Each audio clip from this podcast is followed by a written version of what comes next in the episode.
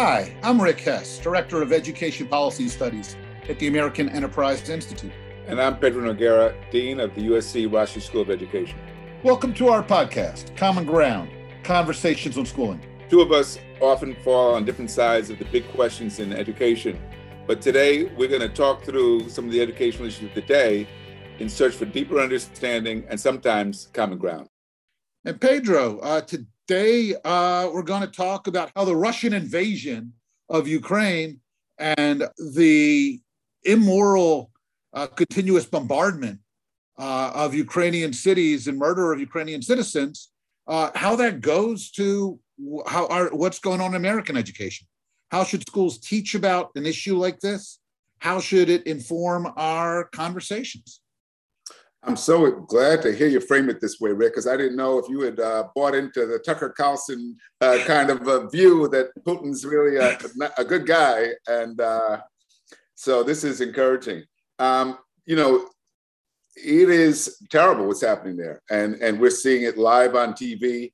And we're seeing over a million refugees now already uh, out of the country. So the devastation of that country is just uh, you know something to behold and it'll impact that that nation and the, and the people there for years to come. But it's also important i think to point out that you know we were in a war in afghanistan for over 20 years and many americans didn't even know um, acted like it wasn't a war because their kids weren't fighting there and and we weren't affected by the atrocities and the devastation that afghanistan is going to live with too. So you know, it, it's interesting because uh, we got a war going on in Yemen right now that's equally um, a devastating. You know, war is bad, period. Um, uh, for the particularly because it always affects the most vulnerable people the worst. But the media coverage is not even, and uh, we know a whole lot more about Ukraine right now than we do about these other conflicts, even the ones that we've been in. Yeah, I mean, I think there's there's a bunch of dimensions to this you know, one is this seems also to be the first war of kind of the media age in which we're not involved. I mean, I can remember watching the bombardment of the first Iraqi war back in 91 when we were doing Desert Storm. Uh, I remember the CNN coverage of Iraqi invasion in 2003. And, you know, there we were the good guys and it was high tech. And I don't know about you, but I felt, you know, I, I, I felt morally, um, I, I felt like the invasion was morally justifiable. Whereas watching this thing go on, a hostile nation uh, simply stomp into a nation of 40 odd million people, uh, indiscriminately kill, um, watching these videos, and, and, you know, especially like in this in a YouTube age, um, it, it, it's also just a jarring kind of experience to be able to see all of this kind of firsthand on your phone or your computer monitor. Yeah, no, no doubt. And um, I, you know, I've been really impressed by the bravery of the, the Ukrainians, particularly the president, in standing up to the Russians. I, I don't think Putin bargained on that. I think he thought it was going to be an easy uh, win. Uh, the Ukrainians would welcome them as their brothers and sisters, and uh, it'd be over. Um, I think the sanctions are, are going to hurt them, and um, and he may have totally miscalculated. But again, I, am I'm, I'm, you know, I've, I've talked to veterans who were in Afghanistan and who were in Iraq, and they don't talk about the war as a clear moral victory. They mm-hmm. talk about the trauma that they experienced, not only for seeing their own comrades fall and get injured, but for seeing the devastation to the Afghan and the Iraqi people. And that's a perspective that I think many Americans don't have. You know, how hard war is, on the lives of those who have to experience it directly. We're seeing it in Ukraine, but we have um, you know veterans who've seen it firsthand and know directly um, what are the consequences of war. Well, you know, and one of the things that points to is you know the, the, the right the coverage was 24/7 on CNN during the initial aerial bombardment of Baghdad, say, and you know, and watching that right now. Um, by the six month mark, much less the six year mark, everybody had moved on. Right. You could go weeks of reading news coverage and barely notice that we were at war by you know 2015 um, or something in Afghanistan. And it, right now, the Russian invasion of Ukraine is very much this highly visible, real time thing. Uh, if it turns into a guerrilla uh, combat operation six months out, how much will we actually be even thinking or talking about? So, I guess one question is, what does that mean for like how schools should think about this? Like how, how schools, there's talking about it in the first blush of the kids can't avoid this reality if they're anywhere near an open device, but also when a war goes on for 20 years, how do you talk about it and teach about it? Right. And how do you get people to understand, you know, the history behind it? Because, you know, you can't really understand this war unless you understand, you know, how the Soviet Union fell apart, what is the historic relationship between Ukraine and, and Russia, um, what does NATO, if anything, have to do with this? And these are concepts and, and a history that a lot of American kids are not well, um, let's say, I would say well, well educated because a lot of Americans are not well educated. We don't understand geography real well. We didn't understand that Russia already took Crimea and was already in Eastern U- Ukraine for several years now. Um, so I think for teachers who are watching, it's important to contextualize, to historicize what's going on, and then to keep coming back. Because I think, as you said, we have a short attention span. And uh, if, if this goes on for a while, um, then the next big thing in the news will um, replace it after a while, and we'll forget that this, war is continuing. You know, I mean, you know, we, we were both social studies teachers once upon a time. So, you know, a lot of the, these kinds of conversations always, I think, land uh, very practically for both of us. So you know, I taught um, I taught world geography in Louisiana way back in the day, and like you know, one of the conversations when we talk about um, core knowledge and whether it's important that students know stuff or whether they can just Google it is you know to make sense of the Russian invasion. I mean, you need to understand the geography of the old Soviet Union. You need to understand what the 15 republics are. You need to understand what Georgia is, or Kazakhstan, or Belarus. Uh, so I mean, you need to know these things, and they need to be physical representations on a map. You can't Google that. Um, you need to understand uh, Ribbentrop-Molotov Pact and why the you know and the, why the why the Poles are so incredibly nervous about Russian expansion. Uh, and, and, so for me, partly this goes to some of this stuff I think we talked about in the book.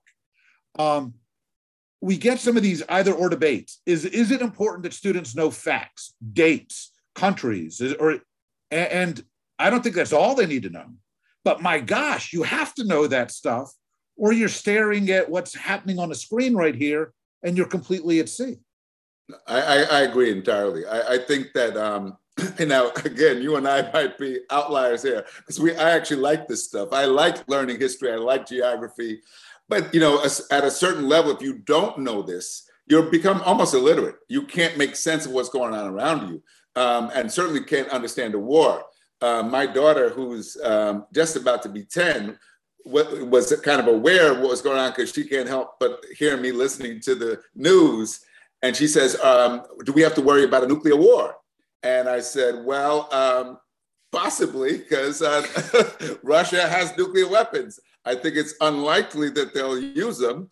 But, uh, you know, she was curious because she knew this war was going on. She knew or had heard, I guess, in school that Russia had nuclear weapons. Um, and she knew enough to ask, um, what's the level of concern we have to have here? So I, I think this is an opportunity to deepen the understanding because, like you, I think that the content of what's going on is it really does matter. And you can't make sense of this simply by um, watching the news every now and then. You've really got to open a book and understand the geography and the history behind this conflict. Yeah, I mean, I think, and so for me, this is a limit, a limit of kind of the current events mindset. Like, I'm not opposed to schools wrestling with current events. God bless. That, that's a good thing. Um, but if you've never heard of Ukraine or Russia, and then we're going to spend a day talking about, you know, what we're seeing, well, what we're going to see is upsetting and painful. Okay, but I don't know that you've actually learned much. You've you've empathized, which is fine. But it seems to me that schools also have to be in the learning business. And that means kids need some architecture uh, on which to lay the video they're seeing when they hear these terms. So, in some sense, if you're the first time you're hearing about Russia and Ukraine or the Cold War, is when you're having a current events conversation about the invasion that happened, um, in some sense, schools are too late because kids don't have any of the framing they need to make sense of it. And it feels to me like some of our civics wars are losing this. There's the yeah. folks who are in favor of like relevance and action civics and engagement. And then there's the folks who are, that's all terrible. We need to. And I'm like, well, look, I'm fine with this so long as this is about applying um, an empirical, factual, grounded understanding, and then kids arguing and wrestling with how to make sense of what they're seeing. Yeah, so you opened the door to this. So I got to ask you. Um, you know, there are several states now saying that we should be able to sue teachers that teach subjects that are upsetting to kids. Seems that conservatives suddenly um, have very little backbone for upsetting subjects. So war is upsetting. Um, um, the Holocaust is certainly upsetting. Slavery is upsetting. Um, I think kids have a right to learn it, um, and I think that uh, we teachers have a responsibility to work through the emotional part of learning about such upsetting parts of our history and, and of current events. But um, I'm just wondering what you think about these laws being adopted that might make it illegal if somebody, if some parent says, my kid was upset today because they learned about um, kids being bombed in uh, Ukraine. So, well, the first part, I'm with you. Kids are going to get upset. Tough, tough noogies if learning about the Holocaust or learning about Russian brutality in Ukraine is upsetting, sometimes education is upsetting. Um, on the laws, there are different descriptions of the laws. To the extent that a law says what you just sketched, I'm with you. I am going to line up with you that those laws are bad and have no place, uh, you know, in American education and should not be written by leg- by conservative legislators who I would otherwise agree with on things. Um, that said, my, my, concern is that some of the reporting I've seen on these laws, um, and again, I don't know that this applies to all of them. Some of what I've seen uh, is to me a mischaracterization when I've read the laws. That, for instance, the laws about divisive concepts in Virginia, for instance, which I know well, uh, says that teachers are not allowed to ascribe, um, they, they are, are not allowed to impute that students of one ethnicity are oppressed or oppressors based solely on their ethnicity. And that that gets described as upsetting, but it's not necessarily a fair description. It seems to me that we can talk about legacies of racism and Jim Crow and talk about the fact that, you know, black, black Virginians were oppressed without say without labeling students in the classroom today oppressors and oppressees. Um, but to the extent that you could point to me and say, Rick, look, here's what state X passed, and it says that parents have a right to sue if kids are upset. Um, to the extent that that's, oh, wow, that's what they have actually written in state law, I'm 100% with you. Um, that is not that is not an appropriate kind of guardrail uh, for what how teachers should wrestle with important contact contact in schools. So you know, I, I, I get your point. You know, we don't always know from the way the uh, media reports on these laws how accurate they are, um, but they are taken off, uh, and, and several states, uh, state legislatures. Anything time something is done that quickly, it's often done poorly. Uh, that's my concern. So I'll give you an example of how it could backfire. My daughter, again, using her as a as an example to yeah. make a point said during their uh, some lesson on Black History Month, she said, "I think the white kids in class may have felt uncomfortable when we started talking about slavery." I said, "Why?" She said, "Because some of them might have, you know, felt like they were um, guilty." And I said, "Well, the teacher should have explained." That you, you weren't, you you know, uh, that, that you're not. This happened in the past, right? And and kind of couch this in a way for kids to learn about it without there being a sense of blame. You know, so it, it raises the question of um, how do we deal with, uh, and at what ages do we deal with uncomfortable subjects with kids?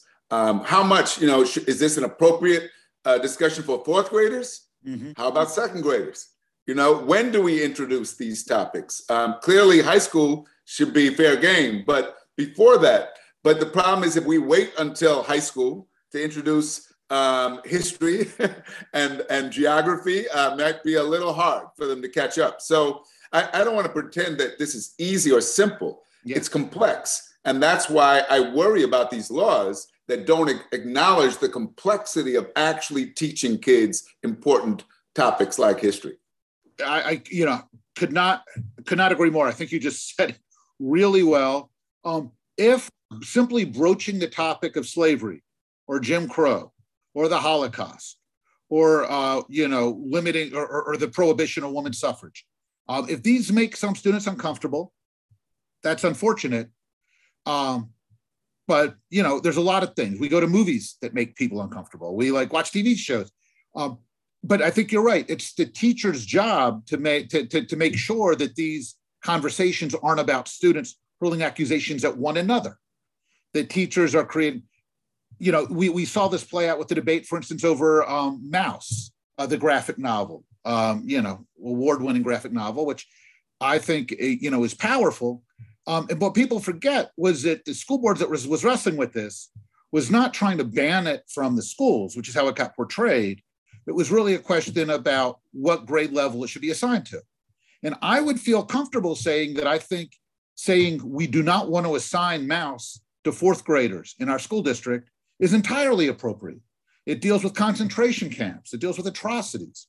Um, I think, it, generally speaking, I think it is appropriate for high schoolers. In middle school, I could, um, but I, so I think what we, again, you know, one of the things you and I have talked about a lot in the book and in these conversations is the importance of giving each other a little bit of grace, extending a little bit of benefit of the doubt. And it's, it's hard to do, as frustrated as we can, can get with each other. But you know, rather than assuming that somebody who's worried about age appropriateness, it real, the real agenda is I don't want to teach about slavery or I don't want to teach about the Holocaust. And when folks hear people say it's important we teach about it, asking how do we do this in ways that are appropriate for six year olds or 12 year olds, that help them think about it, that aren't about us venting our spleens or pushing our agendas. Um, I, I, think that's where we, and so I guess, you know, what's interesting about the, the Russian invasion here is how do you think about that? Like, what, what, what are the differences between how you would talk about that with sixth graders versus how you talk about that with high schoolers? You know, I, I think for kids, um, to the degree that they can see it through the eyes of another child, they can get it much more quickly. That's why a book like Anne Frank is so powerful because a lot of kids can relate to Anne as a child who was in hiding during um, uh, World War II and, and, and fear of being sent to the camps, which ultimately happens.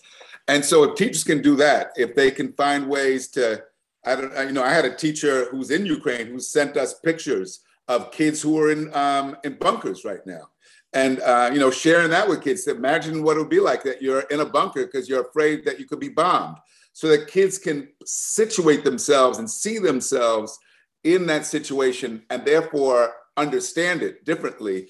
Simply because what worries me sometimes is that when we don't, we can't make that human connection. Um, we lose something about understanding history um, and understand something like a war that's occurring right now. But let me ask you this because suppose you had Russian parents here in the United States who said, We don't like the way you're teaching about the war because we think that Russians are right. Ukraine belongs to us and we have a right to go in. Should schools have to teach differently because Russian parents are offended? You know, I mean, that's a hell of a question, man. right? I'm sure all the listeners have already made the connection but this is obviously the conversations we're having about things like critical race theory. That's right. Wrestle with these issues. Um, and look, I, you know, this this is you know, it, it's funny because 15 years ago, this was very much the conversation about schools of choice and what uh, you know, particularly schools of choice that were Islamocentric, and what you know, um, you know, for me, I think there is a distinction going back to what we talked about before, um, I, I, think schools should not, I, I, don't think parents should be in the business of telling schools you can't teach it about slavery. And I don't think legislators should be in that business. I do think it's appropriate to say um, that teachers should not be promoting personal agendas. Um, and that teachers should not be saying that uh, I think uh, I think you know those of you who are white uh, need to acknowledge your privilege and need to apologize to your classmates of color. I don't think that's an educator's job.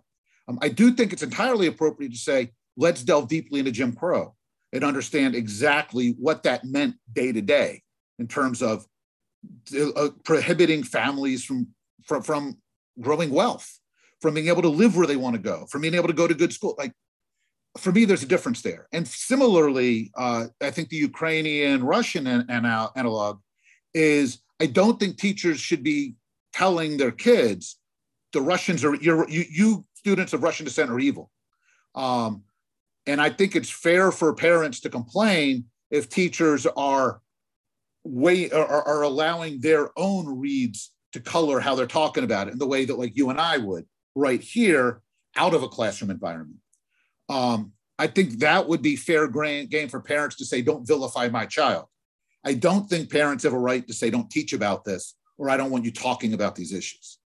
In our book, Rick, and, and in some of these conversations we've had, we've talked about the kind of moral responsibility schools have for teaching ethics, not teaching religion, but ethics, right and wrong. And uh, you can't look at a situation like the one occurring right now in Ukraine and not take an ethical stance as you see civilians um, having their lives uprooted and dying in many cases. And I think that that adds to the uh, challenge facing our teachers. How do we deal with the ethical dimension of teaching history? Yeah, no, no. I, well, so so there. I mean, determine what should be. For instance, um, you know, I, Texas for, is in the middle of a fight right now um, about efforts to restrict uh, transgender surgery uh, for youth. And I would say that, look, I mean, there is, you know, these are incredibly complicated questions. And I don't actually know day to day exactly how I feel about them. But I certainly think uh, there is real evidence that these can be very harmful for some children uh, with lifelong consequences. And that some children are doing it not because it is carefully thought through, but for a variety of forces or issues in their lives. Um, and where, you know, when it's suggested that schools should talk about this in that way, many of the folks who say parents should have suddenly say, no, no, no, that should not be part of. Uh, similarly, my colleague Ian Rowe likes to talk about the data on differential outcomes for children raised in two parent households. And he argues that the success sequence, uh, Ron Haskins, Belle Sawhill at Brookings, that should be part of what kids learn that if you finish high school and get married and get a job before you have kids, it, your likelihood of winding up in poverty is remarkably small.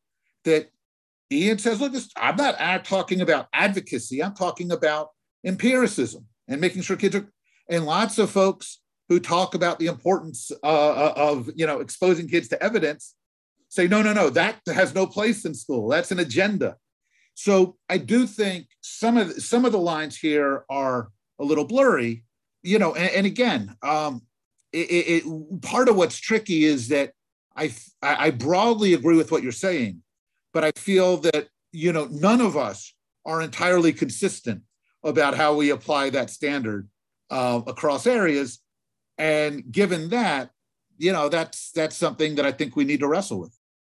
Yeah, I mean, because this is these are really complex issues, and uh, I, I, I, I agree um, that I don't know if there's a a rule, um, you know, that we can just apply consistently um, that that works to to address it. Um, I just saw a study, you know, going back. You said, okay, these are facts. So a study that just released: gay men are outperforming straight men academically uh, across the country. uh, uh, so, what does that say about uh, the way masculinity gets constructed? Uh, so, you know, I, these issues, uh, you know, our society is in a lot of flux right now around issues of gender. Um, you know, neither you nor I declare our pronouns, but that's becoming increasingly common because there are a lot of people out there who choose to non-gender pronouns to identify themselves. Um, I don't think that's going to go away anytime soon. Um, and whether or not we should allow five-year-olds to um, uh, change their gender or um, by you know through operations is another thing. But I think um, trying to understand what's going on uh, around us um, in our society and in the world is an essential part of education. And kids have a right to an education that opens their mind instead of closing it.